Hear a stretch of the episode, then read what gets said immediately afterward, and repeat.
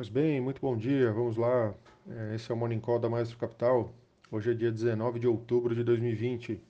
Segue as principais notícias e indicadores aí para começar o dia bem informado. Os futuros dos Estados Unidos e as ações na Europa estão no território positivo nessa manhã, refletindo um novo otimismo sobre o progresso nas negociações de um novo pacote de estímulo fiscal em Washington.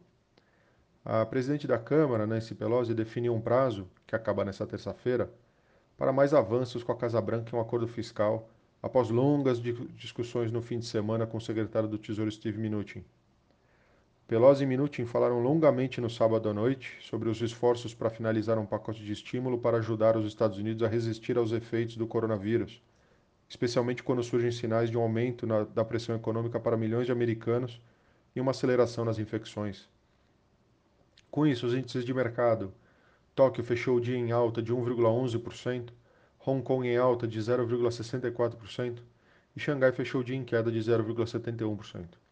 Nesse momento, Londres tem uma queda de 0,24%, Paris nesse momento tem uma alta de 0,30% e Frankfurt nesse momento tem uma ligeira alta de 0,10%.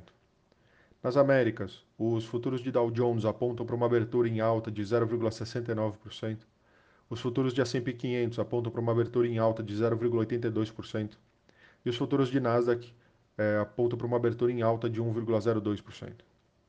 Na agenda hoje temos apenas o discurso do Jerome Powell, presidente do Fed, às 9 horas da manhã. É, nos resultados em destaques, apenas internacional, hoje temos a IBM. Nos destaques locais, durante a sexta-feira, surgiu um temor no mercado de que o governo estenderia o prazo é, do estado de calamidade no Brasil. Tal possibilidade não seria aprovada pela Câmara, afirmou Rodrigo Maia em sua conta no Twitter nesse sábado, dia 17. O ministro da Economia, Paulo Guedes, também afirmou que o governo não pretende prolongar o estado de calamidade. A, a preocupação com o risco fiscal do país tem sido latente aos investidores. Além do mercado acionário, investidores já veem uma dificuldade por parte do Tesouro em rolar a dívida. Soma-se a isso novas emissões aí de BDR no Brasil. Empresas como Ryanair, Weibo, AstraZeneca, Novartis, Unilever, Credit Suisse e HSBC são alguns dos 72 novos é, BDRs que passam a ser negociados na B3 a partir da próxima segunda-feira, é, dia 19. Com as estreias, é, o número de certificados que representam ações emitidas por empresas em outros países, mas que são negociados aqui na B3, vai saltar para o total de 671 empresas, bem acima das cerca de 350 ações de empresas brasileiras na Bolsa. O que chama atenção é o novo lote de BDRs é formado apenas por empresas originalmente da Europa, da Ásia, da América Latina e da África, ainda que com ativos negociados na bolsas, na, nas bolsas americanas. Até então, é, dos cerca de 600 BDRs listados no mercado brasileiro, é, quase 90% eram de companhias listadas na, nas bolsas americanas. Nos destaques internacionais, o PIB da China é, que foi divulgado agora no domingo às 11 horas da noite, horário de Brasília. É, o PIB, foi divulgado o PIB do seu terceiro trimestre, que apresentou um crescimento aí de 4,9% no comparativo ano contra ano. A expectativa do mercado era de um crescimento de 5,3%.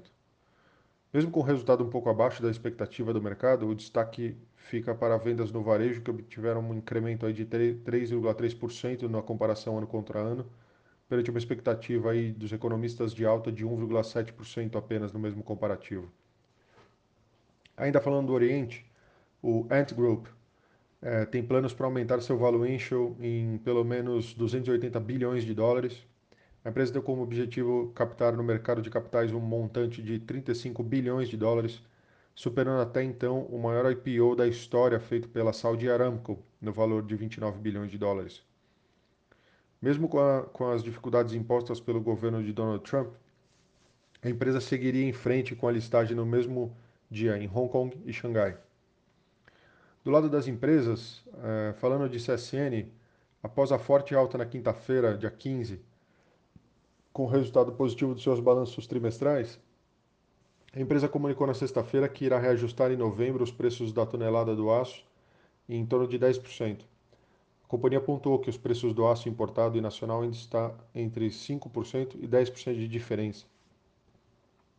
Falando de Petrobras, a empresa informou neste domingo que está reavaliando a melhor data para a entrada em operação dos projetos que estavam incluídos no Plano Estratégico 2020-2024. Entre eles, o início da produção de gás natural em Sergipe é um, é, pode, pode ser modificado e que terão ou não a continuidade, no próximo plano da companhia para o período de 2021 a 2025. A Telefônica Brasil, a Vivo, informou que irá é, pagar uma multa de 45,7 milhões de reais à Controladoria Geral da União, é, após ser sancionada aí administrativamente pelo órgão, ao ser identificada a distribuição de ingressos de jogos da Copa do Mundo de 2014. Ao mesmo tempo, a companhia argumenta que não foi encontrado nenhum dano à administração pública ou vantagens auferidas pela companhia em razão dos ingressos oferecidos. E por último, o, na tarde da, no, no final da tarde de sexta-feira, uma notícia do valor sobre deficiências moderadas nos controles internos do Grupo Mateus fez arrepiar, fez arrepiar aí a espinha dos gestores que haviam participado da oferta, que foi o maior e um dos mais quentes IPOs aí desse ano. O, a notícia fez com que comprados no papel é, do Grupo Mateus é, cancelassem o churrasco com a família e passassem a tarde em ligações com os bancos, a própria companhia e advogados. É, no final da, do dia, analistas e gestores concluíram que havia mais fumaça do que fogo, além das falhas encontradas é, não mudarem nenhum número da companhia para trás. A percepção inicial é de que o Matheus podia ter tentado esconder alguma coisa, parece ter sido desfeita. Então é isso por hoje. Bom dia, um abraço, bons negócios.